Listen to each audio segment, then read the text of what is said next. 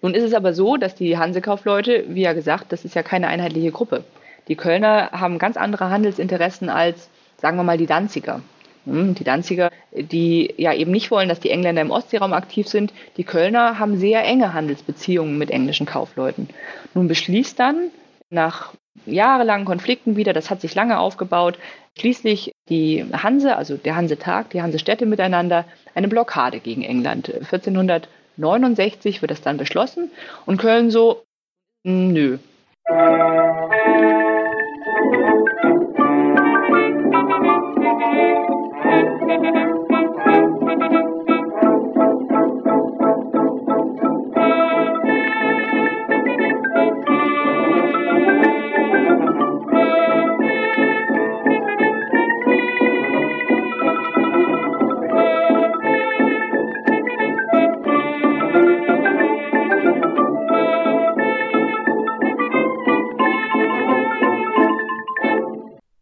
Dieser ersten von drei Sonderfolgen zur Hanse spreche ich mit Dr. Angela Wang von der Forschungsstelle für die Geschichte der Hanse und des Ostseeraums, kurz FGHO, über die Organisation dieses großen mittelalterlichen und frühneuzeitlichen Handelsbundes.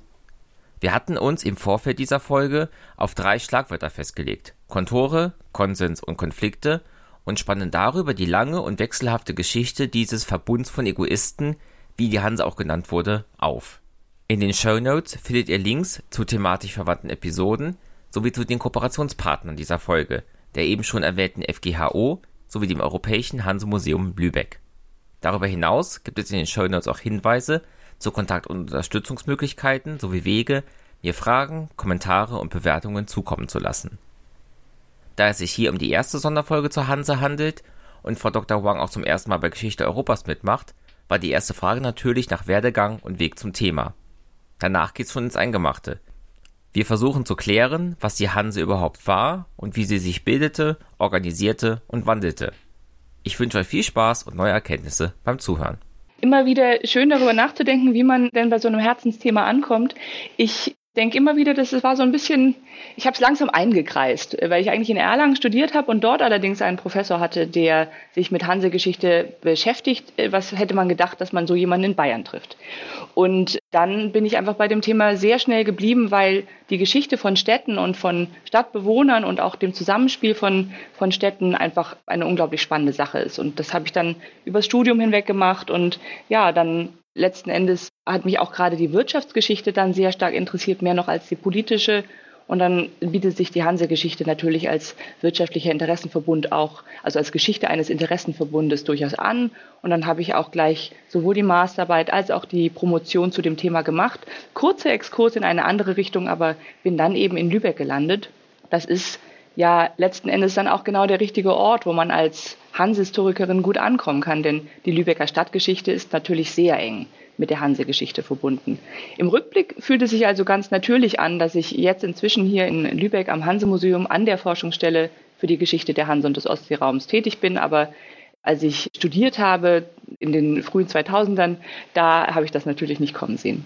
Und jetzt hatten Sie eben auch schon erwähnt, die Hanse als ein Verbund. Ich habe da in einem Buch, das Sie mir ja auch zugeschickt hatten, eine ganz schöne Definition gefunden die Hanse sei ein Verbund von Egoisten, die sich zur Durchsetzung ihrer Außenhandelsinteressen zusammengeschlossen haben. Was halten Sie von dieser Definition und vor allem diesem Widerspruch? Einerseits sind es Egoisten, aber dann auch Egoisten, die zusammenarbeiten ja auch zusammenzuarbeiten kann gerade für Egoisten sehr, sehr vorteilhaft sein. Ich gehe grundsätzlich mit der Definition mit. Rolf Hamekiso hat das, glaube ich, auch so formuliert, mein Vorgänger im Amte tatsächlich hier in Lübeck. Und ich finde immer, auf den ersten Klang klingt Egoisten so negativ, ne? weil das klingt so, als wenn man wirklich nur seine eigenen Interessen nachverfolgt und im Zweifelsfall alle anderen dabei umrennt. Ich denke aber schon, dass es wichtig ist, dass die Kaufleute, die sich hier zusammenschließen, das eben nicht tun, ja, als ähm, ja, Politiker, die vielleicht ein jetzt demokratisches Europa befördern wollen oder oder oder, sondern eben als Kaufleute, die natürlich entsprechend ihre eigenen Geschäftsinteressen haben. Aber man darf auch nicht vergessen, dass es ja ein Netzwerk von Egoisten ist. Man hat ja einen egoistischen Partner, der in Lübeck sitzt, der in Rewal sitzt und dann natürlich kommt schnell, also kommt es schnell darauf hinaus, dass man verschiedene regionale Interessen auch berücksichtigen muss, damit so ein großes Wirtschaftsnetzwerk funktioniert. Also man kann eigentlich nur egoistisch sein, wenn man auch die anderen ein bisschen im Blick hat. Und jetzt von dieser Definition weg nochmal ganz allgemein gefragt. Was ist eigentlich die Hanse? so viel Zeit haben wir heute nicht. Nein, das ist ein ganz, ganz schwieriges Thema, was die Hanse eigentlich ist. Der Hansische Geschichtsverein hat mal im Spaß gesagt, man löse sich dann auf, wenn man die Definition gefunden habe. Denn das ist also wirklich eine Frage, die uns ja seit der Gründung vor 150 Jahren umtreibt. Also ich bin jetzt auch inzwischen im Hansischen Geschichtsverein sehr aktiv und natürlich kommt das Thema immer wieder auf. Es ist natürlich schwierig, denn wir reden hier über ein Phänomen, das ja im 12. Jahrhundert das erste Mal seinen Kopf sozusagen ausstreckt und ein bisschen präsent wird und dann aber auch bis ins 17. oder gar bis ins 19. Jahrhundert nachwirkt. Ne? Und äh, was ist die Hanse über die Zeit hinweg? Ja, ganz verschiedene Dinge. Wahrscheinlich, wie sagt man so schön, nach Zeit und Ort ein wenig verschieden. Dadurch, dass es ein freiwilliger Verbund ist und dadurch, dass es erstmal um, ja, um die bestmögliche, den bestmöglichen Ausgleich der verschiedenen Interessen der Beteiligten geht, ist die Hanse natürlich das, was die Kaufleute von ihr wollen zu jeder Zeit. Das ist jetzt sehr vage, aber wenn wir ein bisschen konkreter werden wollen, dann konzentriert sich das Ganze einige wenige Themen oder größere Themengruppen. Und das sind zum einen Privilegien, Handelsprivilegien und Niederlassungen der Kaufleute. Die Hanse ist eine Privilegiengemeinschaft. Die Kaufleute erlangen miteinander besondere Rechte für den Handel und erhalten diese über Jahrhunderte. Das ist so ein, ja, sagen wir mal, eine Säule der Hansegeschichte. Und dann ist die Hanse auch bis zu einem gewissen Punkt eine Städtegemeinschaft, eine politische Städtegemeinschaft zum Erhalt sowohl der ja, wirtschaftlichen als auch der politischen Prosperität so der, der Städte, die beteiligt sind. Und dann kann die Hanse natürlich noch ganz vieles anders sein. Sie kann Streit schlichten zwischen den Beteiligten, ähm, sie kann Konflikte lösen und so weiter und so fort. Jetzt haben Sie ja schon mehrmals erwähnt, das ist alles etwas, was sich um das Thema Handel und Kaufleute gruppiert. Wie hat denn dieser Handel dieser Kaufleute in der Hanse prinzipiell stattgefunden? Dieser Handel wird überwiegend beschrieben als ein Netzwerkhandel. Also ich glaube, eine Sache muss ich immer noch mal vorwegschieben, weil mir das dann immer schon so klar ist, aber andere nicht unbedingt. Die Hanse selber handelt ja nicht. Die Hanse selber ist eben ein Interessenverband, ähm, der die Rahmenbedingungen, also bestmögliche Rahmenbedingungen stellt für den optimalen Handel der Kaufleute. Man hat also ja, Kaufleute in den verschiedenen Hansestädten, also später dann, na gut, darauf kommen wir vielleicht noch. Also wir haben Hanse-Kaufleute, die, sagen wir mal, in Lübeck zu Hause sind und arbeiten und in Reval und vielleicht ähm, auch in Köln und anderswo. Und die ja, haben normalerweise ein Handelsnetzwerk etabliert, teilweise, also vor allem mit Verwandten auch. Ne, über ihn kann man dann natürlich sein Handelsnetzwerk auch erweitern, teilweise aber auch andere Handelskontakte, andere Handelspartner. Und in diesem Netzwerkhandel werden dann Waren hin und her geschickt, hm, teilweise die eigenen Waren, teilweise handelt man auch im Namen anderer, denen eben auch ja, deren Handel mit zu befördern. Man, das ist ein Quid pro quo, man tauscht da äh, Waren aus und dadurch wird es für alle Beteiligten eben auch günstiger. Aber im Großen und Ganzen geht es eben um ein Netzwerk von Kaufleuten, die unter Ausnutzung von Privilegien und unter Ausnutzung ja, anderer Vorteile, die die Hanse für die Kaufleute bereitstellt, eben ähm, Handel führt. Wo kommt denn dieser Begriff Hanse überhaupt her? Also welche etymologische Wortherkunft versteckt sich dahinter? Das im Allgemeinen sagt man heute, das wurde auch lange ein bisschen diskutiert, da gab es auch lustige ich glaube, irgendwann meinte mal irgendjemand Hanse, das käme irgendwie von Esel oder weiß der Geier. Ich wurde auch schon gefragt, ob es von dem indischen Wort Hansa kommt, das bedeutet Schwan. Das ist alles nicht richtig. Nein, wir haben inzwischen uns darauf geeinigt, oder es wurde erforscht dann, dass, dass der Name Hanse oder die, ja, das Wort Hanse von Kohors kommt. Das bedeutet Schargruppe. Das steht dafür, dass die Kaufleute eine Handels- und Schutzgemeinschaft gründen. Also erstmal ist das eine Gemeinschaft von Kaufleuten, die in die Ferne handelt und dort dann auch ein, ja, einen besonderen, ein besonderes Recht für sich schafft. Jetzt habe ich von der Hanse eigentlich nur dieses romantische Bild im Kopf, dass da ein etwas bauchiges Segelschiff irgendwo in einem Hafen liegt und dann paar Waren reingeladen werden und dann fährt dieser Kaufmann in eine andere Stadt und verkauft die. Aber das hat ja jetzt mit Netzwerk und Zusammenarbeit noch nicht viel zu tun. Können Sie mein romantisches Bild im Kopf da ein bisschen erweitern? Ja, bauchig war das Schiff wohl schon. Insofern gehe ich da noch ein Stück weit mit. Und ansonsten ist eben das, was ich eben schon angesprochen hatte, für den Netzwerkhandel ein wichtiger Punkt. In der Zeit, in der wir uns dann bewegen, vor allem dann ab dem 13. Jahrhundert und dann ja eben bis ins 17. Jahrhundert, handeln die Kaufleute nicht mehr so viel mit ihren Waren selbst, ne? sondern bilden eben diese Netzwerke, dass sie die Waren verschicken ich bin zum Beispiel Lübecker Kaufmann und Sie sind eben Revaler Kaufmann und dann sende ich Ihnen Waren, die ich aus Brügge geschickt bekommen habe, wahrscheinlich Tuche, schicke ich Ihnen dann zu bis nach Reval und Sie handeln das dann vielleicht in meinem Namen oder auch im Namen unserer gemeinsamen Handelsgesellschaft bis nach Russland und verkaufen das da. Das ist eine ja, von starkem Wettbewerb geprägte Zeit, ne? eine Zeit, die, in der der Handel auch überhaupt nicht ungefährlich ist. Seeraub wird natürlich immer wieder thematisiert, Piraten, Piraten sind aber im Vergleich zu Schiffsbruch zum Beispiel gar nicht unbedingt das größte Problem. Kommt immer ein bisschen auf die Zeit, auf den Kontext an. Und das ist eine Zeit, man muss sehr stark kommunizieren, über Briefe Informationen austauschen, um überhaupt zu wissen, was auf den Märkten gefragt ist. Man muss dann eben auch die Beziehungen zu fremden Königreichen zum Beispiel auch aufrechterhalten. Dafür gibt es dann ja auch die Hanse, die das im Namen der Kaufleute moderiert, die eben auch Privilegien schafft, damit man auch vielleicht eine gewisse Rechtssicherheit überhaupt hat. Wir reden ja von einer Zeit, in der es jetzt kein internationales Wirtschaftsrecht geht, was durch Staaten auch verhandelt wird. Ne? Das heißt, die Kaufleute an sich saßen eher in ihren Städten und haben dann eben diesen Handel betrieben. Und die Waren selber wurden dann von, ja, waren das dann angeheuerte Kapitäne? Waren das Freiberufler, die eben ihr Schiff zur Verfügung gestellt haben? Wie kam denn dann diese Ware, um beim Beispiel von eben zu bleiben, von Brügge nach Lübeck nach Reval? Ja, das sind normalerweise, ich meine, von Brügge nach Lübeck könnte es vielleicht sogar über Land kommen, wobei die Seehandelsroute natürlich gerade im Handel zwischen solchen Hafenstädten dann normalerweise wichtiger ist. Wie kommt die Ware dahin? Das sind normalerweise, man spricht von einer Patenreederei. Also das einzelne Schiff ist immer aufgeteilt in Schiffsanteile. Ne? Das heißt, verschiedene Kaufleute haben dann das Schiff auch mit ihren Waren beladen. Der Schiffseigner konnte selber auch Kaufmann sein. Später ist das oft dann tatsächlich ein professionalisierter Schiffer. So hat man also einerseits nicht nur ein Schiff für sich, wo man alle Waren drauf hat. Zum anderen ist es auch nicht nur ein Schiff. Man segelt im Normalfall immer im Konvoi, immer in einer Gruppe von Schiffen. Das hat Sicherheitsaspekte und eben ist ja eine Art der Risikostreuung. Geht ein Schiff unter, dann ist immerhin meine Ware auf den anderen dreien hoffentlich noch in Ordnung und kommt dann auch am Ziel an.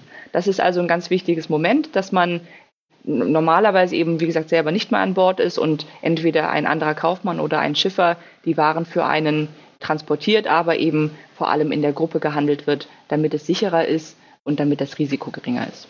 Das klingt ja schon fast nach so einer frühen Form von ja, Aktie. Man hat nicht ein Schiff besessen, man hat einen Anteil an einem Schiff besessen und fährt dann in dieser risikogesteuerten Gruppe durch die Gegend. Jetzt hatten sie eben Piraten und Schiffbruch gesagt. Also diese Konvois waren auch da, um ja beim Schiffbruch andere aufzunehmen und auch sich gemeinsam gegen diese Piraten zu verteidigen. Und von wie vielen Schiffen muss man in so einem Konvoi denn ausgehen? Ach, das ist immer, wir wissen es sehr unterschiedlich über die Zeit hinweg. Ich würde mal sagen, so, es können schon so 10, 16 Schiffe sein. Aber es ist dann schon eine größere Gruppe an Schiffen. Ne? Die, es kommt auch ein bisschen auf die Waren natürlich an, auf die Jahreszeit, je nachdem, wie gefährlich die See ist. Ne? Aber im Großen und Ganzen ist das dann schon eine ja, Gruppe von mehreren Schiffen, wie gesagt, um sich zu verteidigen. Also man hatte ja auch Waffen an Bord. Ne? Man, das ist ja nicht das ist durchaus so, dass jeder der an Schiff dann auch mit dabei war, sich verteidigen können musste, die Waren auch verteidigen können musste. Genau. Also das ist für die Ausstattung sehr wichtig und wenn dann wirklich Schiffbruch passierte, dann konnte man natürlich den anderen aushelfen, die Waren auch aufnehmen. Wenn mehrere Schiffe Schiffbruch erlitten, war man allerdings dann auch oft darauf angewiesen, dass an Land die angespülten Waren dann auch von der Bevölkerung und von der entsprechenden Herrschaft zurückerstattet werden. Ne? Also man kann dann auch nicht alles aus der See bergen. Dann gehen wir doch jetzt mal von diesem, ja, wirklich handfesten, wir bringen Waren von A nach B weiter zu dem, was Sie vorhin schon gesagt haben, die Privilegien. Das heißt, diese Kaufleute sind als gemeinsame Entität irgendwo aufgetreten und haben, ja, sich Privilegien. Was heißt, was sind das für Privilegien? Heißt das, nur sie durften bestimmte Waren liefern oder sie haben sie günstiger bekommen, durften sie teurer verkaufen? Wie sah das Erlangen dieser Privilegien aus und dann welche Auswirkungen, welche, ja, Bestandteile, welche Rechte hatte man damit? Ja, wie die Privilegien im Detail erlangt werden, das hängt sehr stark von den verschiedenen Orten an. Also man muss sich das so vorstellen, dass die Privilegien nicht allgemein, sagen wir, für Nordeuropa gelten, sondern man verhandelt zum Beispiel mit dem englischen König Privilegien für England aus, mit dem norwegischen entsprechend für Norwegen und so weiter und so fort, ne, mit der Herrschaft, ganz selten auch mit anderen Städten, aber normalerweise ist, dürfen Herrscher Privilegien ausstellen, ne? um eben, ja, im Normalfall geht es um sagen wir mal, das dreht sich um eine, einige Kernpunkte und das eine ist niedrige Zölle. Das ist natürlich immer eine gute Sache. Dass dann die Waren, die man selber hinbringt, entweder und vor allem auch die Waren, die man einkauft, eben ja weniger hoch besteuert sind als vielleicht für die Konkurrenz. Das ist immer der, es geht ja auch immer um den Vergleich mit der Konkurrenz.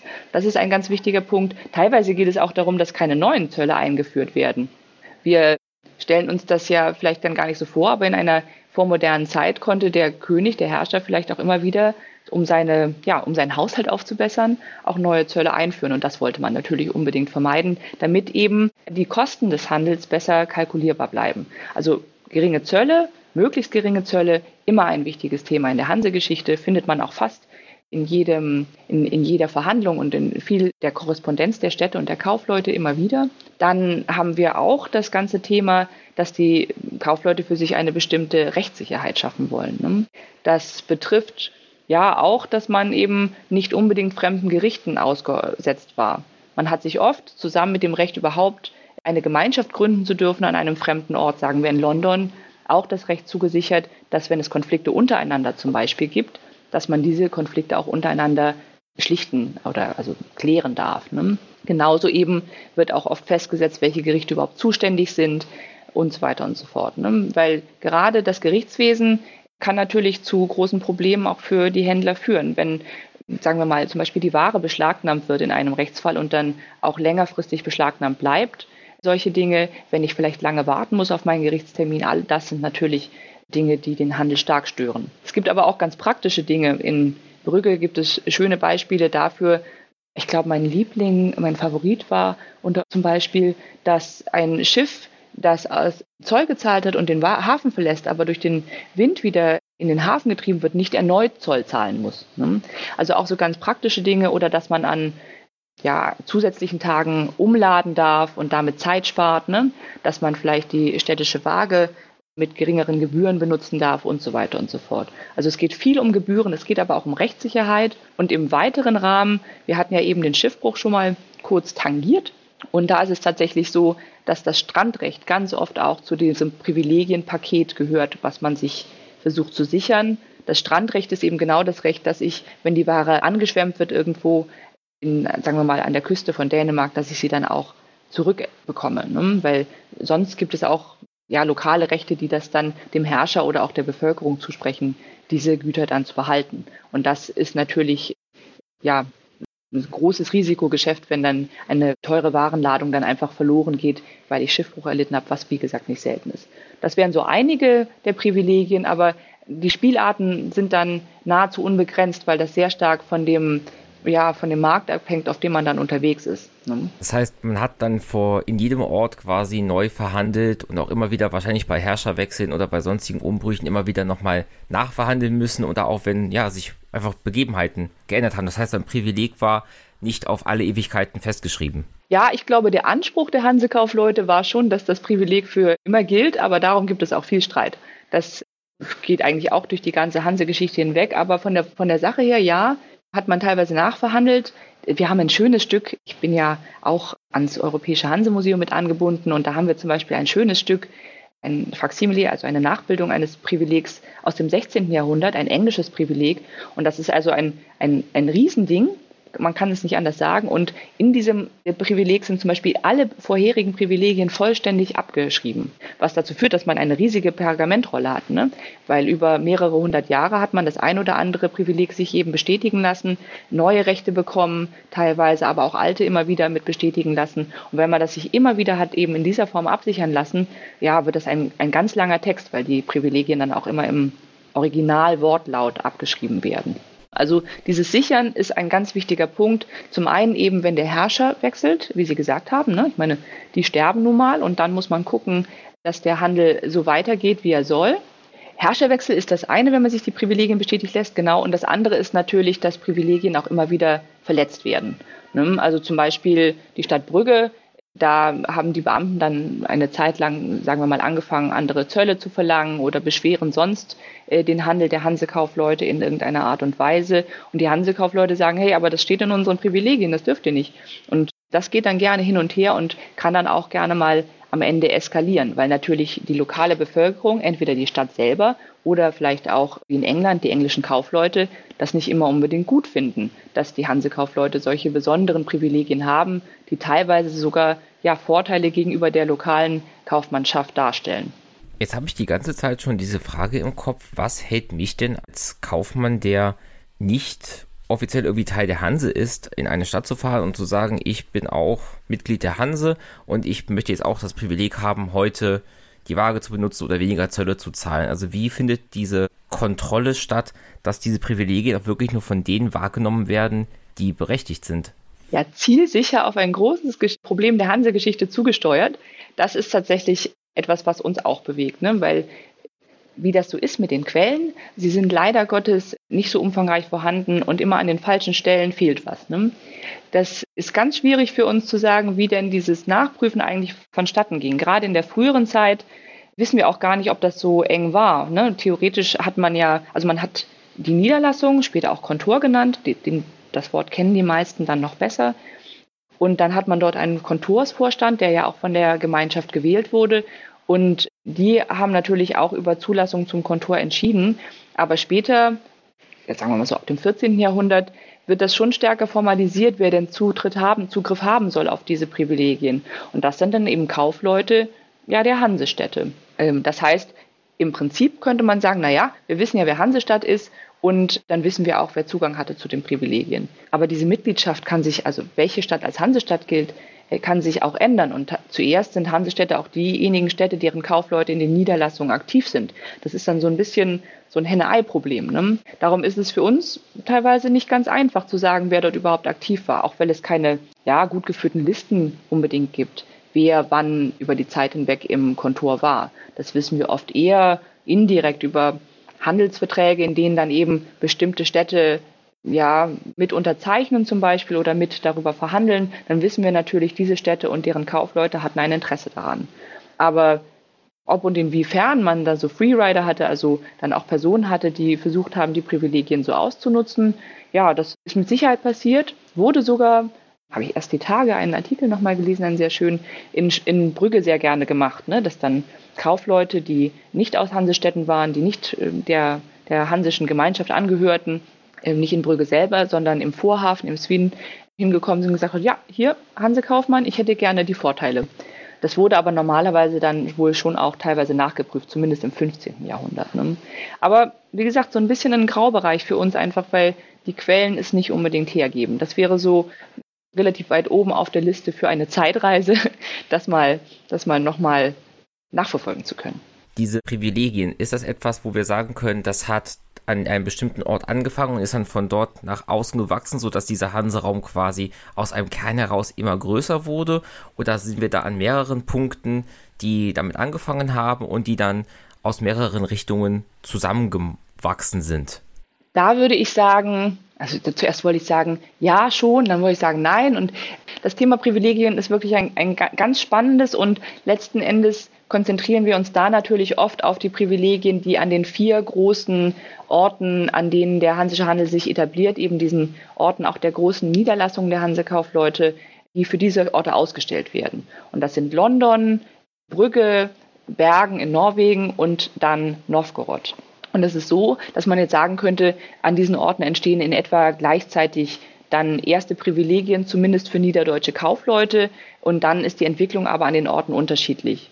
Warum ich dann kurz im Hinterkopf gezögert habe, ist, dass wir natürlich andererseits über einen Zeitraum auch da von 100, 200 Jahren reden und was da gleichzeitig ist oder nicht gleichzeitig.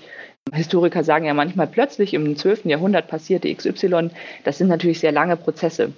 Es ist aber kein Dominoeffekt. Ne? Es ist nicht so, dass an einem Ort zuerst Privilegien ausgestellt werden, dann denkt man sich, ach Mensch, guck mal, das machen wir auch da drüben, sondern das ist schon eine allgemeine Entwicklung im ja, 12., 13. Jahrhundert, dass der Fernhandel zunimmt. Man spricht auch europaweit gesehen in der wirtschaftshistorischen Forschung von einer kommerziellen Revolution, also einer Zunahme eben an Handelstätigkeit. Und damit einher geht auch, dass nicht nur die Hansekaufleute, sondern ja, eigentlich alle Fernkaufleute natürlich schauen müssen, wie sie ihren Handel organisieren und sichern und sich dann eben solche Privilegien ja, beschaffen. Vielleicht noch kleiner Rückgriff auf vorhin, als wir kurz darüber gesprochen haben, was denn Hanse überhaupt bedeutet. das ist auch erstmal überhaupt kein, ja, es ist erstmal nicht unbedingt die deutsche Hanse, ne, sondern Hanse ist eben eine Form, wie sich Kaufleute organisieren. Dann gibt es vielleicht auch eine flämische Hanse und eine Hanse der Engländer und das ist dann eben auch die deutsche Hanse, aber dieser, die, die bleibt dann eben sozusagen, während die anderen Hansen äh, verschwinden, verändert sich dann eben und die deutsche Hanse über die Zeit hinweg bleibt aber erhalten. Was ich sagen wollte, ist also, dass im Endeffekt äh, die Privilegien grundsätzliches Phänomen sind der Zeit und dass die niederdeutschen Kaufleute, die wissen ja noch gar nicht im 12. Jahrhundert, dass sie dann Hansekaufleute über Jahrhunderte sein werden, sie und ihre Nachfolger, dass die eben an den verschiedenen Orten auch versuchen, ihren Handel zu arrangieren. Was nun ein interessanter Unterschied ist zwischen diesen vier Orten, ne, zwischen auch Nord- und Ostsee, ist, dass in, im Russlandhandel, im Handel nach Novgorod, mit Novgorod, über Novgorod, dass an diesem Ort die niederdeutschen Kaufleute schon sehr früh das machen, was dann so besonders ist an der Hanse-Geschichte, nämlich gemeinsame Privilegien haben, also eine Privilegiengemeinschaft eben bilden, was ich vorhin meinte, diese Säule, Grundsäule so der Hanse-Geschichte. Das ist nicht an allen Orten so. Ne? In London, das ist ein schönes Gegenbeispiel, ist das ganz anders. Da sind zuerst die Kölner aktiv und haben ihre eigenen Privilegien und dann kommen auch baltische Kaufleute hinzu und etablieren sich aber erst später und auch erstmal für sich selbst. Aber dann gibt es Konflikte. Ne? Dann werden Privilegien eingeschränkt und man möchte diese Handelsvorrechte eben wieder für sich sichern und schließt sich deswegen dann in der Reaktion zusammen. So entstehen also in London eigentlich erst in Reaktion gemeinsame Privilegien und eine gemeinsame Niederlassung dann Niederdeutscher, dann ja, von Hansekaufleuten, während im Russlandhandel, um Fuß zu fassen, man von Anfang an sehr stark gemeinsam aktiv ist. Ne? Jetzt haben Sie auch noch einen dieser Kernbegriffe erwähnt, den wir auch im Episodentitel haben, nämlich die Kontore.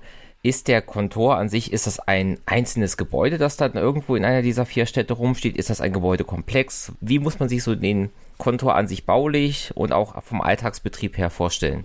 Das ist auch eine spannende Frage. Also ich finde ja natürlich eigentlich alle, spannend, alle Fragen spannend in der Hanse-Geschichte, aber auch eine spannende Frage insofern, als das so verschieden ist wie die Geschichte auch dieser Kontore. Ne?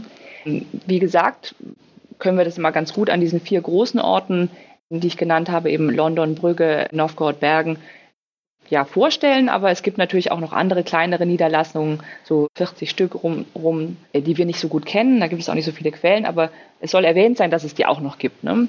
Die vier großen, daran kann man sehr schön sehen, dass diese Niederlassungen der Niederdeutschen sehr unterschiedlich sind und nicht immer unbedingt ein physisches Kontor mit sich bringen. Ne? In in Novgorod hatte man den sogenannten Petershof, also das war tatsächlich ein Gebäude bzw. ein Gebäudekomplex, ein ganzes Areal, Zaun drum, für das dann eben auch eine bestimmte Ordnung galt und in dem man auch lebte. Ja, sollte man dann auch drin bleiben, das steht dann teilweise auch in den sehr, sehr schönen Verordnungen für, die, für das Zusammenleben dort, dass eben die jungen Leute dann auch nicht über den Zaun klettern sollen und eben über Nacht auch drin bleiben sollen und so weiter und so fort. Das ist also Novgorod. Im Gegensatz dazu zum Beispiel das der, der deutsche Kaufmann in Brügge, wie es dann heißt, gerne als, als Titel für diese Gemeinschaft dort, äh, die wird dann als Gruppe so bezeichnet dort, die haben gar kein Haus. Die haben dort zwar Privilegien, aber treffen sich, ich glaube, im Karmeliterkloster und sind ansonsten in der Stadt untergebracht, bei sogenannten Wirten, die auch ja, vermitteln im Handel mit, den, mit, mit anderen Kaufleuten und auch mit den Einheimischen. Das heißt, es muss nicht immer ein Kontor sein. Jetzt im Gegensatz dazu hat man dann wieder Bergen mit Tüskebrücken, der deutschen Brücke. Hm, ich weiß nicht, ob Sie schon mal in Bergen waren. Das ist ein ganz tolles Areal, was auch jetzt nachgebaut wurde. Das kann man heute sich noch anschauen.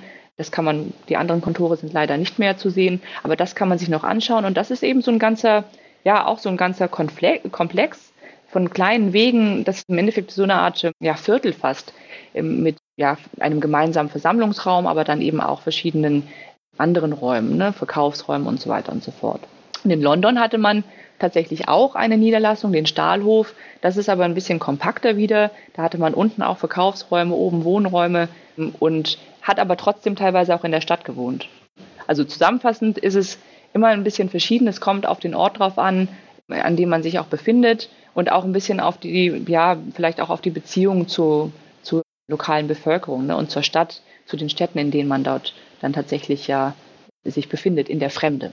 Das war aber dann trotzdem gedacht als ein Ort der Hanse. Das heißt, das war jetzt kein Ort, in dem der lokale Machthaber, ob das jetzt der König von England oder wer auch immer war, einen direkten Machteinfluss hatte. Also war das so ein bisschen was von extraterritorialem Gebiet, sowas wie eine Botschaft heute wäre, oder ist mir da, ist das jetzt zu modern gedacht?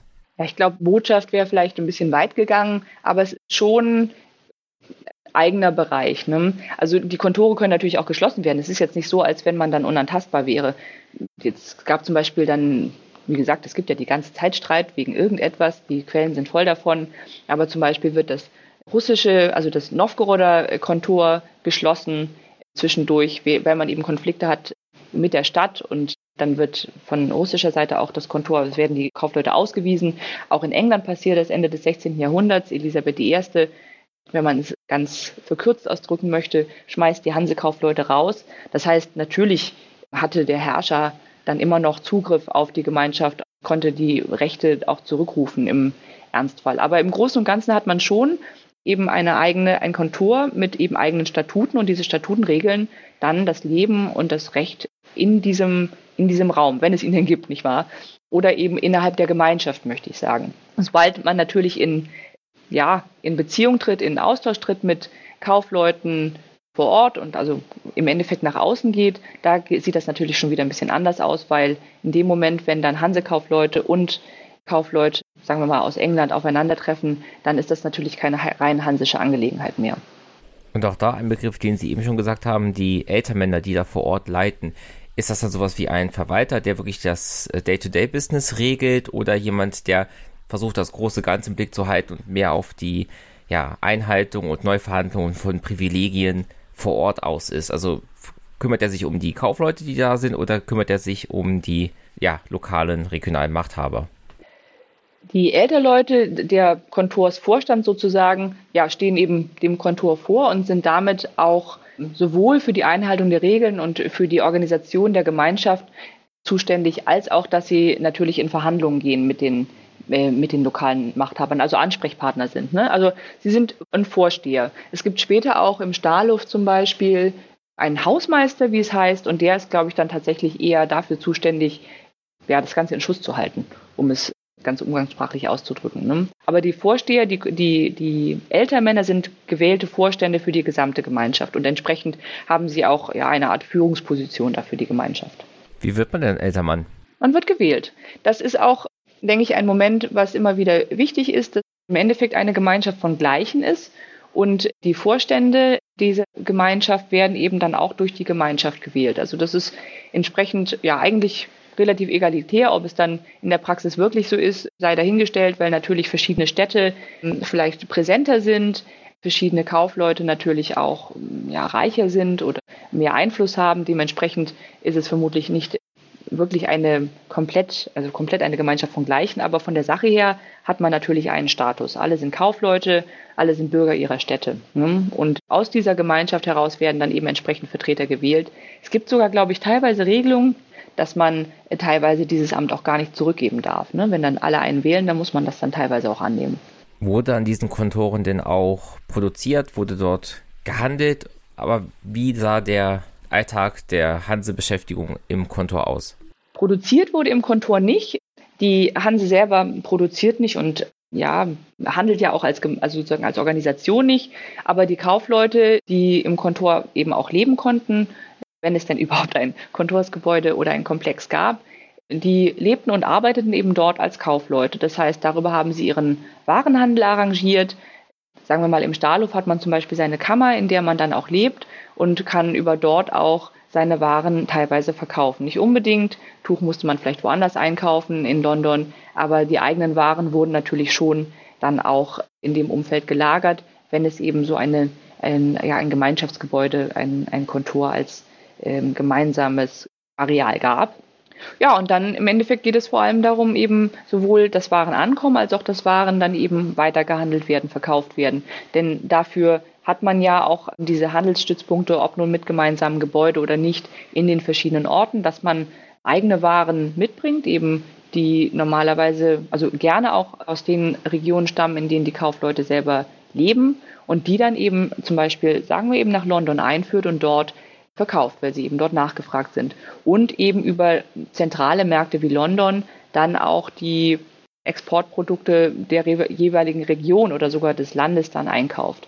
In England, um bei dem Beispiel zu bleiben, wäre das eben Wolltuch, das ja in ganz England auch seit dem 14. Jahrhundert in großem Umfang produziert wird und über ganz Europa auch gehandelt wird und die Hansekaufleute kaufen eben dieses Tuch ja spätestens ab dem 15. Jahrhundert vor allem in London ein. Davor gibt es eben auch noch andere Niederlassungen in Kings Lynn und entlang der englischen Ostseeküste, Ostküste, wo man ebenfalls Niederlassungen hatte. Aber das konzentriert sich dann immer mehr auf London und also ist London dann auch the place to be, wenn man englisches Wolltuch einkaufen möchte und eben austauschen möchte gegen zum Beispiel, sagen wir, Holz, Produkte der Holzwirtschaft, ne, die zum Beispiel aus Preußen, also heute die polnische Ostseeküste, dorther importiert wurden, weil das danach eine große Nachfrage in England bestand.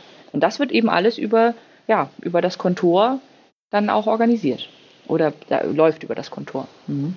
Jetzt hatten Sie für England das Tuch erwähnt. Hatten denn die anderen drei Kontore auch spezielle Waren, auf die man sich konzentriert hatte, vor allem wahrscheinlich auch, ja, was so lokale Produktionsgewohnheiten oder Möglichkeiten entspricht? Ja, das ist ähm, einerseits bin ich immer wieder, wenn ich selber mal wieder in den Zollakten lese, den verschiedenen, die wir überliefert haben, wirklich erstaunt, was für eine Warenvielfalt zwischen den Märkten sich bewegte in der Zeit schon. Ne? Ähm, ob nun Bücher oder, weiß ich nicht, teilweise eine Kiste Nägel. Also wirklich eine große Vielfalt an Waren, aber man muss sagen, dass der hansische Handel eben zwischen diesen, sagen wir mal, fast Eckpunkten des Wirtschaftsraums, die eben durch die Kontore, durch die Niederlassung auch abgesteckt sind, dass dort einige wenige Waren, ja, im Endeffekt strukturgebend sind, könnte man sagen. Novgorod zum Beispiel hat eben vor allem Pelze und Wachs und Honig als Exportgüter. Das gerade diese Luxuspelze, diese hochwertigen Pelze werden von Novgorod aus durch die Hansekaufleute ja mindestens über ihren eigenen Wirtschaftsraum verteilt und werden dann natürlich auch von anderen Kaufleuten noch weiter gehandelt. Das ist definitiv eine Ware, die den Handel sehr stark bestimmt und eben auch das Wachs. Das Wachs ja auch ein wichtiges Gut, weil damit die, die europäischen Kirchen erhellt werden. Da sollte man Kerzen aus Bienenwachs stehen haben und also muss das Bienenwachs irgendwo herkommen. Und das konnte man wohl sehr umfangreich aus den russischen Wäldern beziehen. Das wäre also zum Beispiel Novgorod. Im Gegensatz bringt man nach Novgorod sehr viel Wolltuch aus Flandern.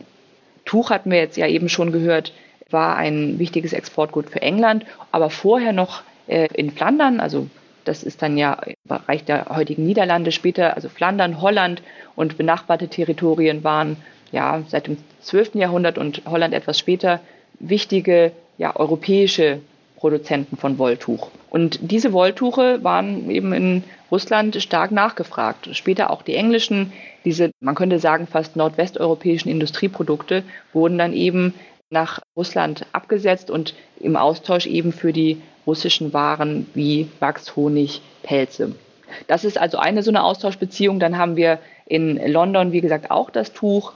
Vorher noch die Wolle, die mit auch in andere Gegenden gebracht wurde, in denen Wolltuche hergestellt werden. Denn gute Wolle, ein guter Rohstoff für die Textilproduktion, ist nicht unbedingt einfach zu bekommen. Und hochwertiges Tuch musste zum Beispiel eigentlich fast immer aus englischer Wolle produziert werden. England produziert, exportiert wirklich relativ wenige andere Waren, wird aber dafür im Austausch, wie gesagt, versorgt durch waren aus dem Ostseeraum, eher so aus dem Gebiet der Hansestädte. Die haben darauf natürlich einen besonderen Zugriff und das ist auch ein Vorteil im Handel, wenn ich derjenige bin, der eine bestimmte Ware dann auch dem Markt zuführen kann. Und dann bleibt uns natürlich noch Bergen, Bergen in Norwegen.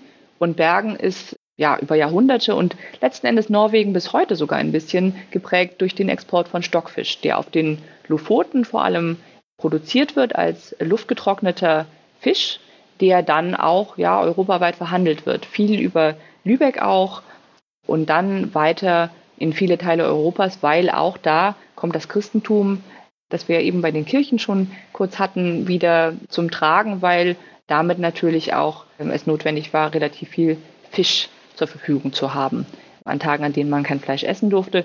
Wobei, naja, kleiner Exkurs, da dann die Meinung der Forschung auch wieder auseinandergeht, ob man sich denn so einen Fisch dann tatsächlich auch leisten konnte, ne? weil, weil Stockfisch ist nicht unbedingt ein günstiger Fisch, sondern eben auch ein sehr hochwertiges Produkt, was wie gesagt bis heute noch aus Norwegen exportiert wird. Was ich jetzt immer zwischendurch, was noch gar nicht zur Sprache gekommen ist, weil eben dort keine Niederlassung war. Es gibt natürlich auch noch Dänemark und den Heringsexport von dort. Da haben die Hansekaufleute keine Niederlassung, vermutlich auch, weil es ja relativ nah an äh, den ja, wendischen Städten, sagt man, also Lübeck und ihre Schwesterstädte dann in der Umgebung Wismar, Rostock, Stralsund etc. relativ nah daran liegt. Daran kann es vielleicht liegen, dass man dort keine Niederlassung hatte, aber auch das ist natürlich ein ganz wichtiger, ganz wichtiges Exportgut, der Hering, den man auch in viele Teile Europas transportiert und natürlich auch das Salz, mit dem man handelt, um den Hering haltbar zu machen, aber das auch in vielen anderen, auf vielen anderen Märkten gefragt wird. Das klingt jetzt ja schon nach einer sehr komplexen ja, Warenkette, wenn Sie da sagen, man braucht das Salz für den Fisch und so weiter. Und dann haben Sie aber eben auch gesagt, dass in England Holz und Tuch als Tauschwaren äh, verwendet wurden. Da war ich ein bisschen verwirrt. Gab es da nicht sowas wie, naja, ein Geldmittel, ein gemeinsames Austauschmittel, was eben diesen Tauschhandel, der so ja ein bisschen altertümlich sozusagen wirkt, zu ersetzen? Im Endeffekt sind natürlich, werden schon diese beiden Güter gegeneinander ausgetauscht, aber wir reden dann schon über eine Zeit, in der mit Geld gearbeitet wird. Ne? Das ist, es gibt natürlich teilweise in der früheren Zeit durchaus Tauschhandel und man darf das auch nicht unterschätzen, dass der Tauschhandel gerade im ländlichen Bereich oder jenseits der großen internationalen Märkte ähm, auch lange noch bestehen bleibt. Aber ja, man agiert dann schon mit Geld. Allerdings oder mehr noch sogar tatsächlich auch mit über, also arrangiert den Handel dann über Kredite, ne? dass man dann im Endeffekt die verschiedenen Kredite miteinander verrechnet. Die einen liefern das Tuch erstmal auf äh, Kredit und dann bekommen sie vielleicht andere Waren dafür, sodass man andererseits natürlich auch nicht unbedingt das tatsächliche Geld immer verfügbar haben musste. Man muss sich ja vorstellen, dass wir von einer Zeit sprechen, wo Geld eben nicht so ein Papierschein ist, sondern tatsächliches Edelmetall. Und das muss man natürlich dann auch erstmal zur Verfügung haben, beziehungsweise das will man vielleicht auch nicht so gern die ganze Zeit durch die Gegend schicken. Das ist ja dann eben, das können wir uns, glaube ich, heute manchmal gar nicht mehr so gut vorstellen mit Internethandel und so weiter und so fort, dass sich eben das Geld auch immer physisch bewegen musste, genauso wie sich die Waren auch physisch bewegen mussten. Und darum gibt es auch durchaus mehr oder minder ausgefeilte Kreditsysteme, damit man natürlich möglichst wenig viel Bares von A nach B transportieren muss. Das ist ja auch wieder gefährlich. Aber gerade auch so ein Kreditsystem bedarf ja auch ganz viel ja, Vertrauen. Ich, ich gebe ja nur jemandem Kredit, von dem ich glaube, dass er mir das Geld wiedergibt. War auch da die Hanse so als stabilisierender Faktor mit dabei, dass man wusste, okay, der ist Mitglied der Hanse und es gibt Orte, Organisationen, Stellen, wo ich nachhaken kann, falls ich das Gefühl habe, dass er mir diesen Kredit nicht zurückzahlen wird. Ja, ob nun die Mitgliedschaft in der Hanse unbedingt vertrauensfördernd war, weiß ich gar nicht mal so, aber ich denke, das Zweite, was Sie angesprochen haben, es gibt eben Adressen. Ne? Und das ist äh, wahrscheinlich immer, also gerade wenn die Leute zum Beispiel in den Kontoren sind, dann können sie ja eben auch durch Kontorsvorstände auch kontrolliert werden. Ne? Ich denke, das ist immer ein ganz wichtiger Punkt, dass man die Leute kontrollieren können muss. Weil Vertrauen wird schon als ja grundlegend für den vormodernen Handel angesehen dass ich mit einem gewissen Vertrauen da reingehen muss. Wenn Sie und ich jetzt zum Beispiel ein Geschäft abschließen, dann muss ich schon darauf vertrauen, wenn ich Ihnen jetzt, sagen wir mal, einen Ballen Tuch liefere, dass Sie das mir dann auch bezahlen. Ne? Genauso wie, ja, das für viele andere Kaufleute dann gilt über große Entfernungen und damit natürlich schon ein Vertrauensnetzwerk, könnte man sagen, entsteht. Wobei ich persönlich tatsächlich den Punkt stärker machen würde, auf den Sie angesprochen haben, nämlich dass man ja Adressen hatte, das Kontor und auch die Städte. Ne?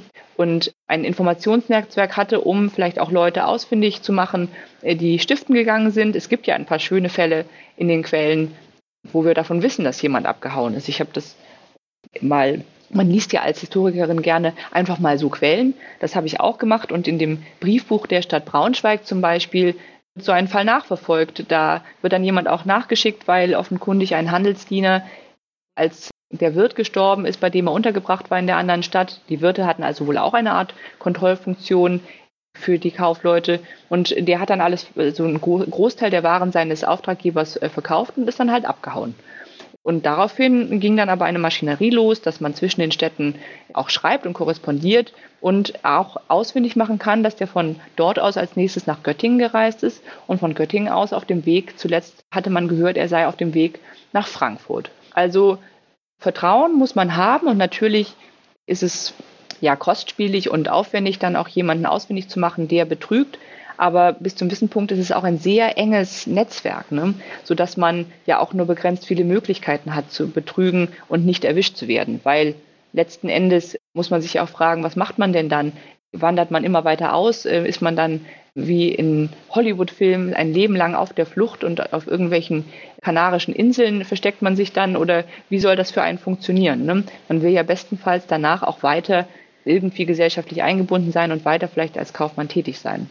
Insofern ähm, würde ich sagen, dass manchmal vielleicht die Bereitschaft zu betrügen ein bisschen über, überbetont wird. Das sehen aber einige Kollegen auch anders, die sehr stark auf äh, die, dass die Bedeutung von Vertrauen abheben. Aber ich finde es wirklich wichtig, dann zu sehen, welche Rolle dann gerade Städte in der Nachverfolgung oder in der Unterstützung hatten, wenn es denn mal zu Konflikten kam. Solche Konflikte können auch einfach sein, dass die Ware, die man schon bezahlt hat und bestellt hatte, nicht angekommen ist. Aber vielleicht ist der Wagen auch einfach im Matsch stecken geblieben. Das sind ja nun keine Autobahnen des 21. Jahrhunderts, sondern entsprechend auch Straßen- und Wegenetze oder vielleicht wurde man auch überfallen. Es kann ja unglaublich viel passieren. Und oft ist es einfach vor allem ein ja, städtisches Netzwerk und auch ein Netzwerk an Kontoren, das eben auch mit diesen Unsicherheiten im Handel viel umgeht. Wir haben uns jetzt sehr auf diese Küstenstädte und die von mir vorhin schon beschriebenen bauchigen Schiffe konzentriert, aber die Hanse hatte ja auch anscheinend ganz viel Hinterland. Ist das dann der Ort, an dem die Waren, über die wir die ganze Zeit gesprochen haben, dann wirklich praktisch auch hergestellt wurden? Teilweise ja. Wie gesagt, einige Waren werden auch eben außerhalb des Raums der Hansestädte eingekauft, ob nun die russischen Wälder oder ganz England oder die Stockfisch von den Lofoten. Aber die, dieser Raum, den Sie gerade angesprochen haben, also dann das, ja, heute, sagen wir mal, bis Mitteldeutschland, also von der Ostseeküste bis ungefähr Mitteldeutschland, die südlichste Stadt in Deutschland sollte dann ungefähr Halle an der Saale sein, das als Hansestadt auch zeitweise bekannt ist. Und in diesem binnenhansischen Raum, also in diesem Raum, in dem ja die kaufmännischen Interessen, die seegehenden Interessen natürlich auch nicht so stark waren, da wird viel auch produziert. Also da ist die Gewerbeproduktion sehr viel stärker und diese Produktion geht teilweise auch in den hansischen Handel ein. Nicht immer, ne? Also fast in jeder Stadt zum Beispiel werden Textilien hergestellt, weil man braucht ja etwas anzuziehen, aber nicht alle diese Tuche sind für den Export geeignet. Wenige Städte, zum Beispiel Braunschweig und Göttingen, Dortmund auch und einige andere noch, die stellen auch Textilien für den Fernhandel her. Und der wird dann auch normalerweise über Lübeck oder über Hamburg, dann werden diese Tuche exportiert oder über Land westwärts in die Niederlande. Aber viele Städte, wie gesagt, werden auch nur für die lokale oder regionale, werden nur für den Verbrauch in der Region eben auch herstellen. Was ein ganz wichtiges Produkt wird, was, also das muss ich immer erwähnen, weil ich dazu meine Doktorarbeit geschrieben habe und das lässt einen einfach nicht los, die Leinwand, die tatsächlich hergestellt wird.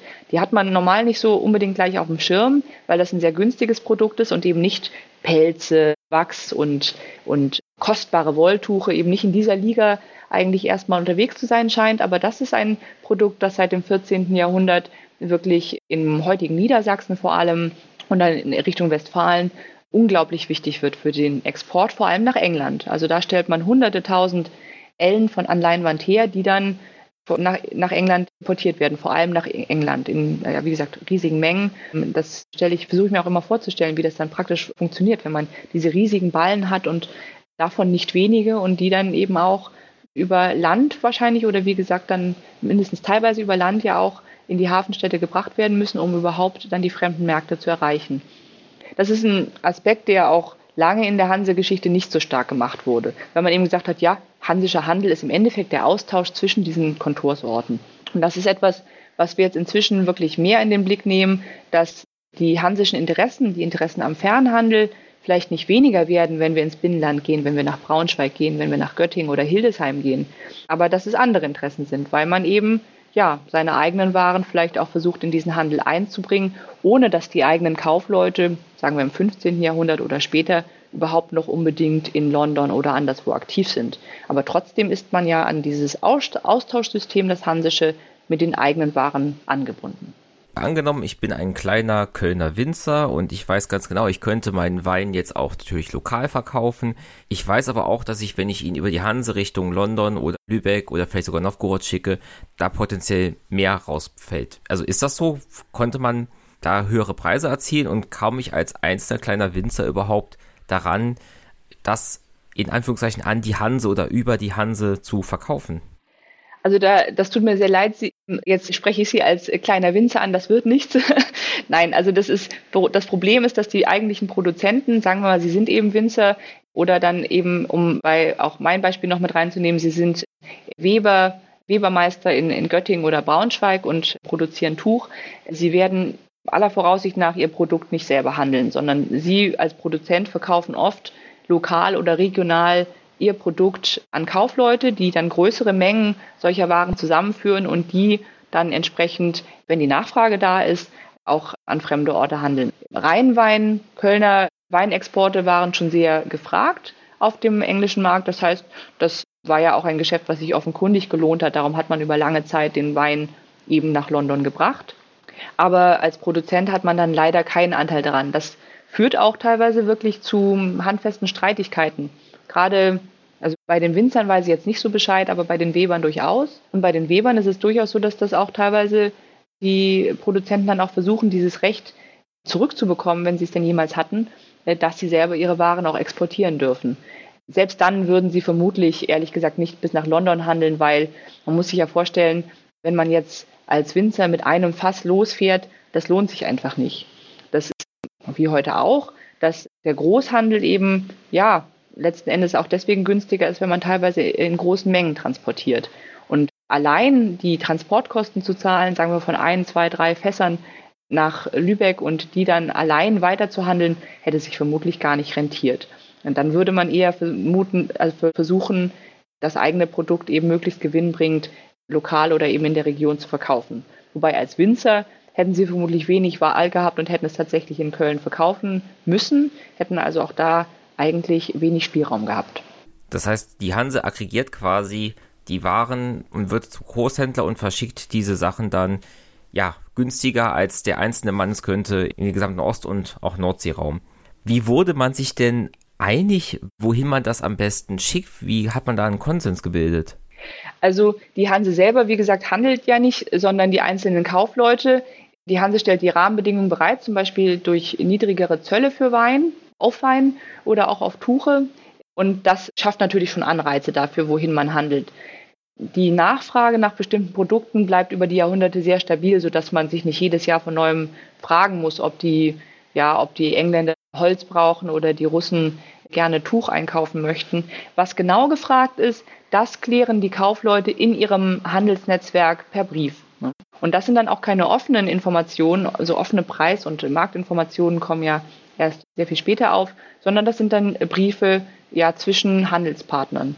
Das heißt, wenn wir hatten ja vorhin schon ein Handelsnetzwerk, das können wir jetzt wiederbeleben. Wenn Sie, sagen wir mal, in Rewal sitzen und ich in Lübeck und Sie, dann würden Sie mir vielleicht schreiben, ah, dieses Jahr ist hier das Brüggertuch nicht so gefragt, schick mal, schick mal lieber das aus einer anderen Stadt, sagen wir mal, schick mal lieber das Tuch aus Leiden oder vielleicht auch das englische Tuch, das wollen die Leute lieber haben. Sonst bleiben wir nur darauf sitzen. Und dann würde ich entsprechend äh, das gut auch schicken. Es gibt sogar auch ein paar Beispiele dafür, dass man dann Warenproben hin und her schickt, um sich darüber zu verständigen, was man denn einander schickt, was denn gehandelt werden soll. Aber das sind dann normalerweise Abstufungen. Im Großen und Ganzen, wie gesagt, ist die Nachfrage nach Warengruppen recht stabil über die Jahrhunderte, sodass man eigentlich weiß, dass Textilien in, im Russlandhandel eigentlich immer gehen. Man muss halt gucken, welche. Und wenn dann mal zeitweise Textilien zum Beispiel nicht gehen, dann kann man die immerhin einlagern. Schwierig wird es natürlich dann mit verderblichen Waren. Wenn man darauf sitzen bleibt, dann hat man natürlich ein Problem. Aber wir haben auch leider nicht so viele Briefe, dass wir im Detail unbedingt nachverfolgen könnten, wie sich die Marktlage verändert, beziehungsweise es ist auch bei weitem noch nicht alles ähm, ausgewertet. Das heißt, wenn jetzt Leute zuhören, die sich für das Thema interessieren, da wäre noch die ein oder andere Doktorarbeit zu schreiben. Jetzt bin ich auch froh, dass Sie es selber erwähnt haben. Ich hätte uns nachgefragt. Also, ja, mit, sagen mit Briefen und so weiter, also die Zeiträume, in denen ge, ge, gedacht und gehandelt wurde, das sind ja dann wirklich eher Monate und Jahre und nicht Tage oder Wochen. Das kommt auf die Entfernung an, wie schnell die Briefe sich dann wirklich bewegen können, ja. Aber das ist natürlich doch etwas anderes als innerhalb von, ja, ich meine heute ja sogar innerhalb von, also quasi ohne jede Verzögerung Nachrichten übermitteln zu können oder dann auch vorher schon mit einem Postsystem, das vielleicht nochmal schneller ist, Informationen übermitteln zu können. Aber man muss es ja immer so sehen, ich muss die, die, die Information ja nicht innerhalb von einem Tag haben, ich muss sie nur früher haben als der andere, beziehungsweise rechtzeitig. Ne? Und das denke ich wichtig, dass man das so ein bisschen mit einbezieht. Und teilweise ist man auch wirklich überrascht, wie schnell die, der Briefverkehr so geht. Also manchmal meint man, ja, das muss ja mindestens vier Wochen dauern, dass das von A nach B geht, aber teilweise geht es schon sehr viel schneller. Jetzt habe ich natürlich, wie das immer so ist, kein ganz konkretes Beispiel im Kopf. Aber dadurch, dass ja auch zwischen diesen Häfen eigentlich die ganze Zeit sich Schiffe bewegen, kann sich mit diesen Schiffen natürlich auch Informationen bewegen. Jetzt haben Sie eh schon mehrmals gesagt, die Hanse handelt nicht, die Hanse stellt die Rahmenbedingungen für die Kaufleute bereit. Können wir trotzdem von der Hanse als einen ja, politischen Akteur sprechen, der im Namen von sich selbst agiert? Puh. Das sind jetzt immer so wieder Abwägungen. Kann man das sagen? Kann man das sagen? Also ja, ich würde vielleicht weniger sagen, also da sind wir wieder eigentlich so ein bisschen am Anfang, als wir gesagt haben, das ist ja eine sehr lange Geschichte und in dieser sehr langen Geschichte ändert sich auch einiges. Die, die Hanse, die Hansestädte dann auch später als Gemeinschaft, ab dem 14. Jahrhundert gibt es ja eben eine Gemeinschaft von Städten auch, die als Städte von der Städte von der deutschen Hanse, Städte von der dudischen Hense gemeinsam auftritt und die treten schon als Gruppe nach außen auf. Sie verraten nicht unbedingt, wer alles zu der Gruppe dazugehört, auch sehr zur Frustration zum Beispiel des englischen Königs zeitweise, aber die treten schon gemeinsam auf und verhandeln eben auch als Gruppe gemeinsam Privilegien, schließen auch teilweise gemeinsam Bündnisverträge und unterzeichnen natürlich zum Beispiel auch Friedensverträge. Wobei man da auch sagen muss, nicht unbedingt immer die gleiche Gruppe.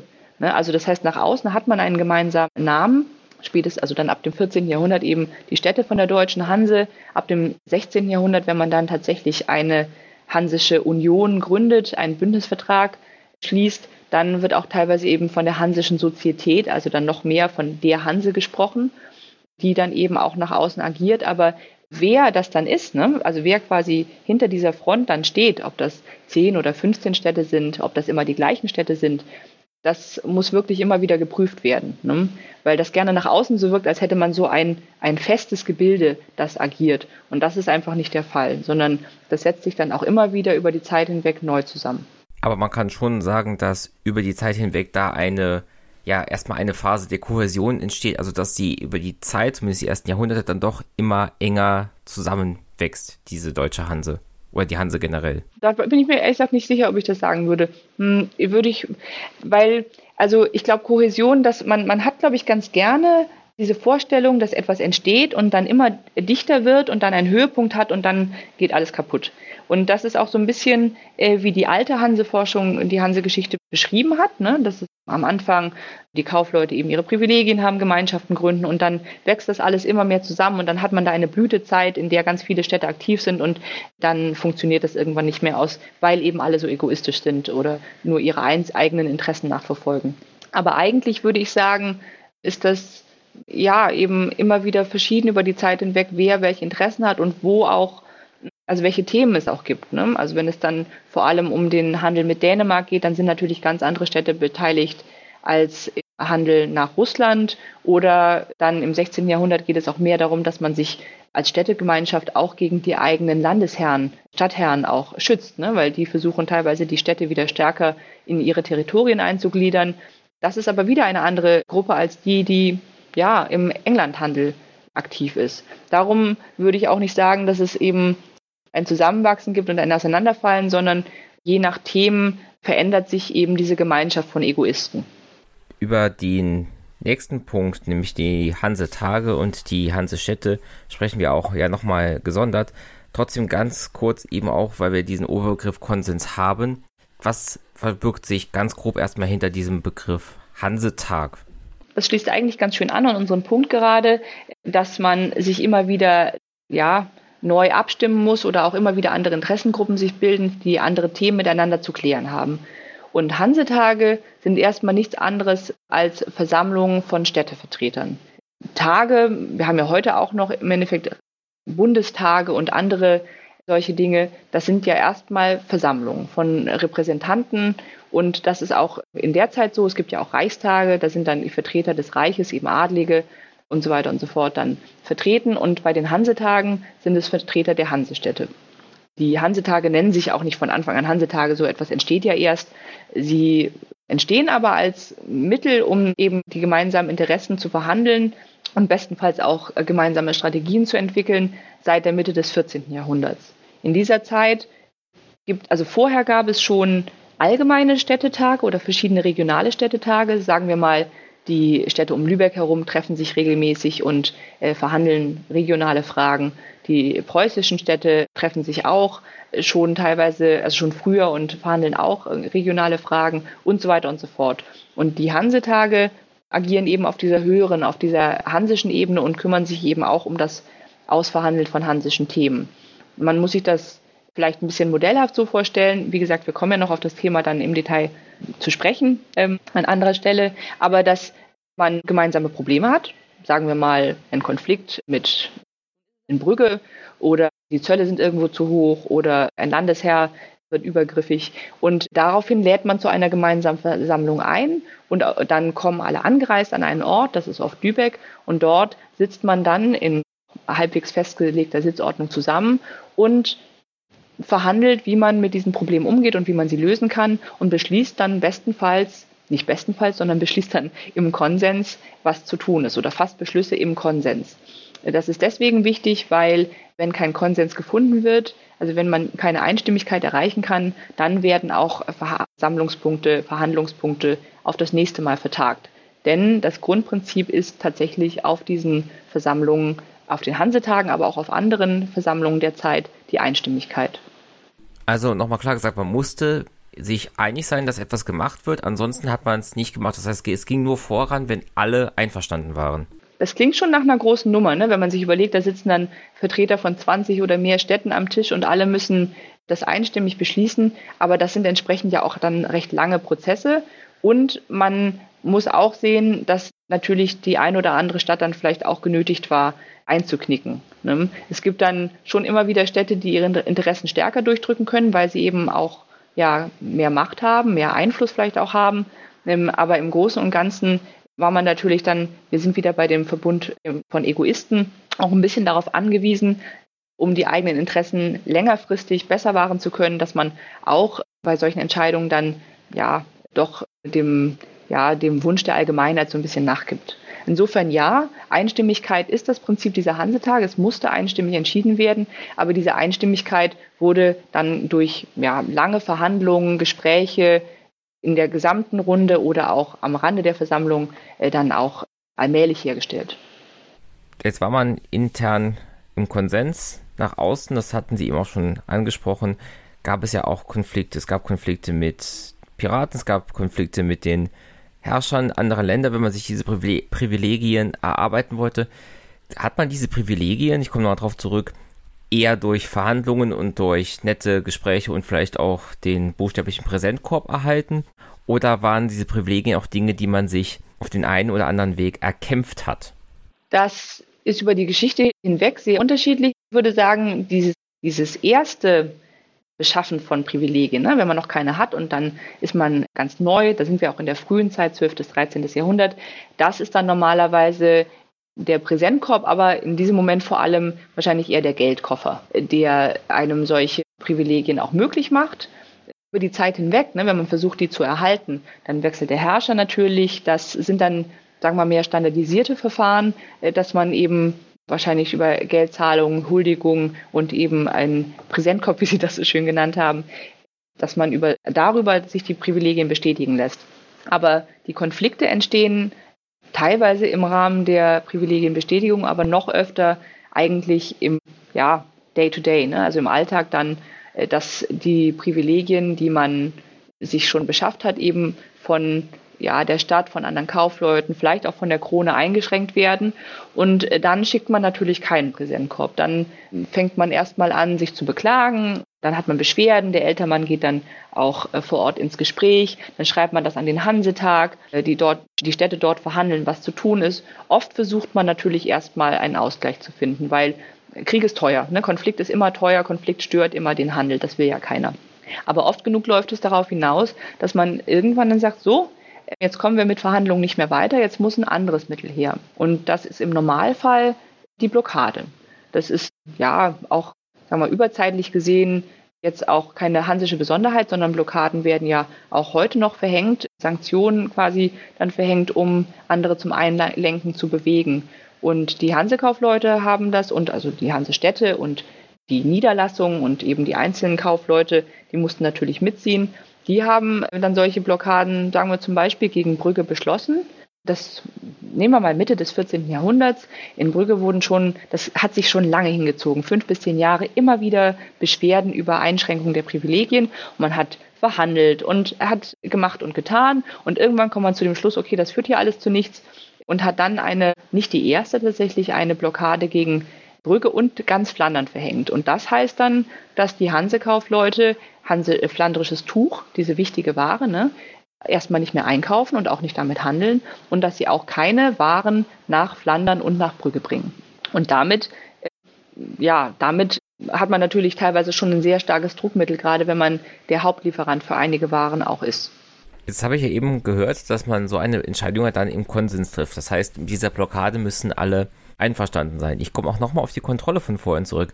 Woher weiß ich denn, dass jetzt nicht auch einer sagt, okay, wenn wir die jetzt blockieren, dann ist die Nachfrage höher, das heißt, die bezahlen jeden Preis dafür, ich fahre trotzdem dahin. Ja, das hat man auch in der Vergangenheit befürchtet, dass das dann passiert.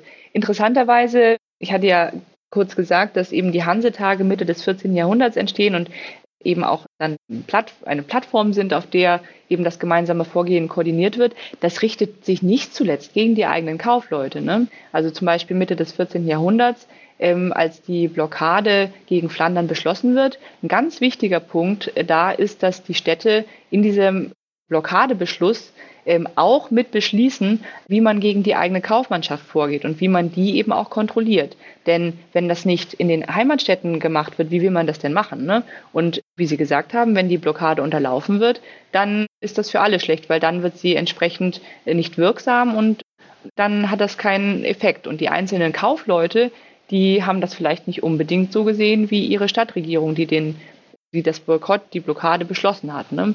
Da sind die Interessen des Einzelnen und wieder der, der ganzen Stadt oder der Städtegemeinschaft auch teilweise verschieden. Ein ja, wirklich prominentes Beispiel, ein bisschen größer dann auch, ist tatsächlich, dass die Beziehungen ja zwischen Köln und den anderen Hansestädten äh, Ende des 15. Jahrhunderts in Bezug auf England.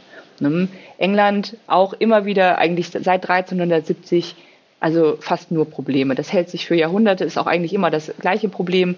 Im Kern wollen eben die Engländer ähnliche Privilegien wie die Hansekaufleute, also die Engländer dort im Gebiet der Hansestädte wie die Hansekaufleute in England und die Hansekaufleute wollen das halt nicht. Das ist jetzt sehr kurz gefasst. Nun ist es aber so, dass die Hansekaufleute, wie ja gesagt, das ist ja keine einheitliche Gruppe. Die Kölner haben ganz andere Handelsinteressen als, sagen wir mal, die Danziger. Hm, die Danziger, die ja eben nicht wollen, dass die Engländer im Ostseeraum aktiv sind. Die Kölner haben sehr enge Handelsbeziehungen mit englischen Kaufleuten.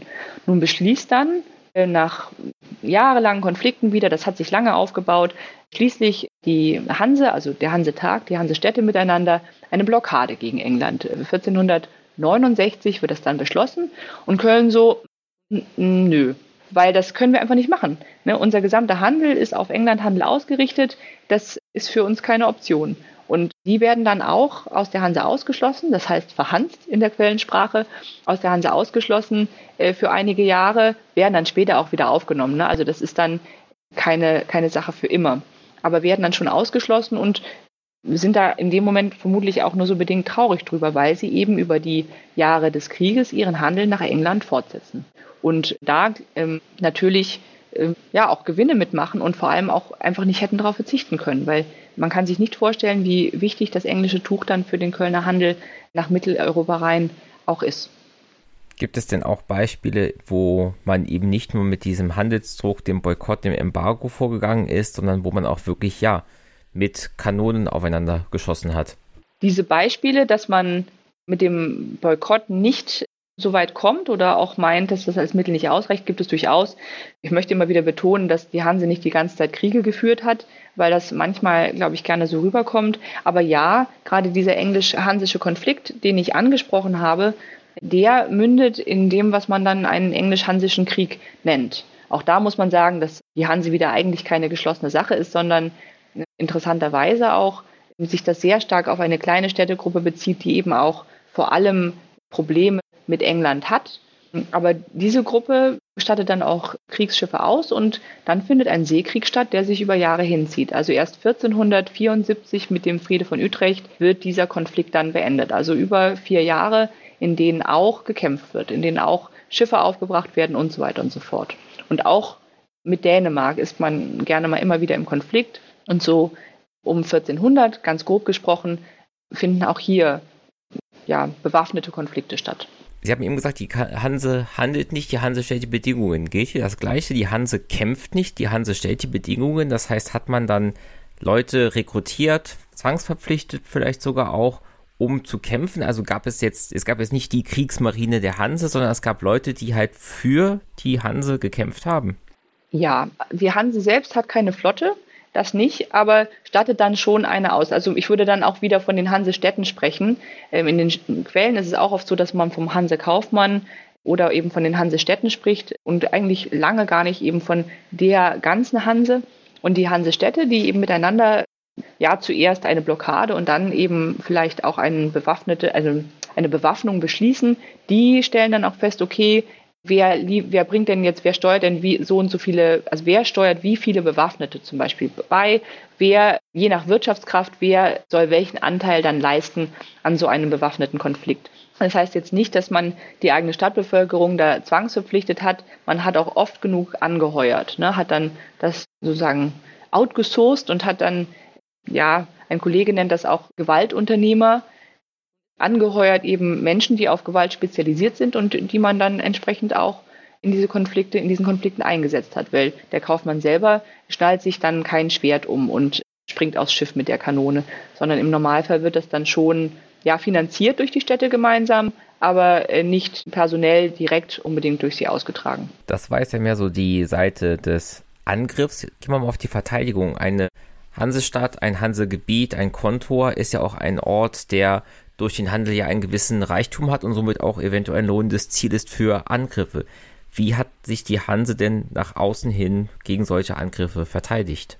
Angriffe auf die Kontore gibt es jetzt sehr wenige. Also es gibt höchstens vielleicht dann wirklich, wenn es richtig handfeste Konflikte gibt, wie in Novgorod, dass man dann tatsächlich ausgeschlossen wird. Da, also teilweise können natürlich Konflikte so eskalieren, dass es zu Gewalt kommt. Ne?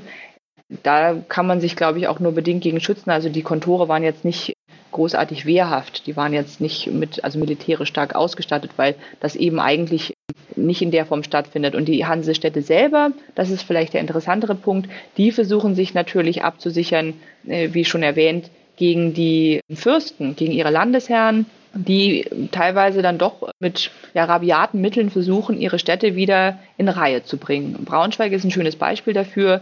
Da fängt der Landesherr schon relativ früh an, der Herzog von Braunschweig-Lüneburg, relativ früh heißt dann schon im 15. Jahrhundert, an, immer wieder den Anspruch zu erheben, dass die Stadt sich ihm unterordnet. Und das kann man natürlich durchaus als Stadt bis zum Wissenpunkt selber, also dem kann man vorbeugen, wenn man die Wahlanlagen verstärkt und eben in Befestigungsanlagen auch investiert. Das ist ein teures Unterfangen, darum muss man da immer ein bisschen gucken, wie viel Geld man investiert. Und die Hansestädte, die schließen da miteinander eben Schutzbündnisse. Tohopesaten von, also Tohopesate heißt auch Zusammenschluss dann, das ist Mittelniederdeutsch. Und diese Zusammenschlüsse sollen dann eben das tun, was das, was ich eigentlich gerade schon äh, beschrieben habe, auf See tut, nämlich miteinander dann, ja, eine, miteinander dann Verteidigung ausrüsten. Also ein, im Endeffekt dann ein, ein Heer oder eine, ja, Streitmacht ist ein bisschen ein starkes Wort, ein Heer ausrüsten, die dann zur Befreiung der Stadt auch eingesetzt, das dann zur Befreiung der Stadt eingesetzt werden kann. Ne? Dass man also sagt, okay, so und so viele Bewaffnete würde man dann auch in einem, in einem bewaffneten Konflikt dann auch bereitstellen, um einer Stadt zur Seite zu stehen. Aber die Hanse insgesamt, die kaufen jetzt eben mal sage ich mal, die kaufen jetzt keine Kanonen ein, die dann im, im Hansebestand sind, sondern das ist immer noch eine Sache der einzelnen Städte und dann von Schutzbündnissen zwischen den Städten. Dann gehen wir auch noch mal einen Schritt weiter rein in die Konflikte, nämlich die inneren Konflikte innerhalb der Hanse. Gab es dann stärkere Konflikte, außer jetzt eine gewisse Handelskonkurrenz natürlich, zwischen den Akteursgruppen? Also gab es Konflikte zwischen Kaufleuten und den Elternmännern? Gab es Konflikte zwischen den Elternmännern in ihren Kontoren und den Städten drumherum? Und wenn ja, wie wurden diese verhandelt? Ohne jetzt aufeinander zu schießen, vielleicht direkt. Konflikte gibt es in der Hansegeschichte eigentlich immer. Das äh, prägt sie genauso wie die gemeinsame Privilegiennutzung und natürlich auch im Inneren. Die innerhalb der Kontore gibt es mit Sicherheit auch Konflikte, die sich aber dann oft aus, sagen wir mal, allgemeinen Interessenlagen auch mit ergeben. Ich denke mal, man müsste vielleicht damit anfangen, oder ich fange mal damit an zu sagen, dass eben dieses hansische Wirtschaftsgebiet, auch das Gebiet, in dem die Hansestädte selber sind, ja einfach ein sehr großes Gebiet ist. Und wie gesagt, zum Beispiel die Rheinländer oder also Westfalen haben andere Wirtschaftsinteressen als die Kaufleute im Ostseeraum, um mal so zwei große Parteien aufzumachen, die ich auch äh, schon kurz angesprochen hatte. Und das heißt natürlich auch, dass es zu Spannungen kommen kann, was dann die Interessen vor Ort eben in England anbelangt. Und das kann mit Sicherheit auch im Kontor zu Spannungen führen. Londoner Kontor, im Stahlhof heißt er auch, tatsächlich nicht von Stahl, kleine Fußnote, sondern von Stahlenmessen von Tuch, ne, also auch wieder auf den Tuchhandel bezogen. Aber in diesem Stahlhof, dieser Niederlassung, soll es dann auch nach dem Englisch-Hansischen Krieg äh, zu durchaus handfesten inneren Konflikten gekommen sein, als die Kölner zurückkamen. Wie gesagt, wurden die von den anderen Hansestädten ja ausgeschlossen, weil sie das Boykott nicht mittragen wollten. Und nach langen Verhandlungen werden die Kölner dann wieder aufgenommen, kehren in den Stahlhof zurück. Aber da sind natürlich noch offene Wunden. Ne? Und äh, da gerät man auch durchaus aneinander, gerade eben zwischen den verschiedenen Interessengruppen. Was es natürlich auch geben kann, sind Konflikte zwischen einzelnen Städten oder einzelnen Kaufleuten. Die werden teilweise auch auf dem Hansetag verhandelt. Wenn Kaufmann A hat irgendwie ein Problem mit Kaufmann B, das wird dort teilweise geschlichtet. Eine Kollegin von mir in den Niederlanden hat ein tolles Projekt zur vormodernen Konfliktlösung, wo sie sich genau die, das Konfliktmanagement durch die Hansestädte, durch die Hanse näher anschaut. Ne? Das ist durchaus auch eine wichtige Aufgabe.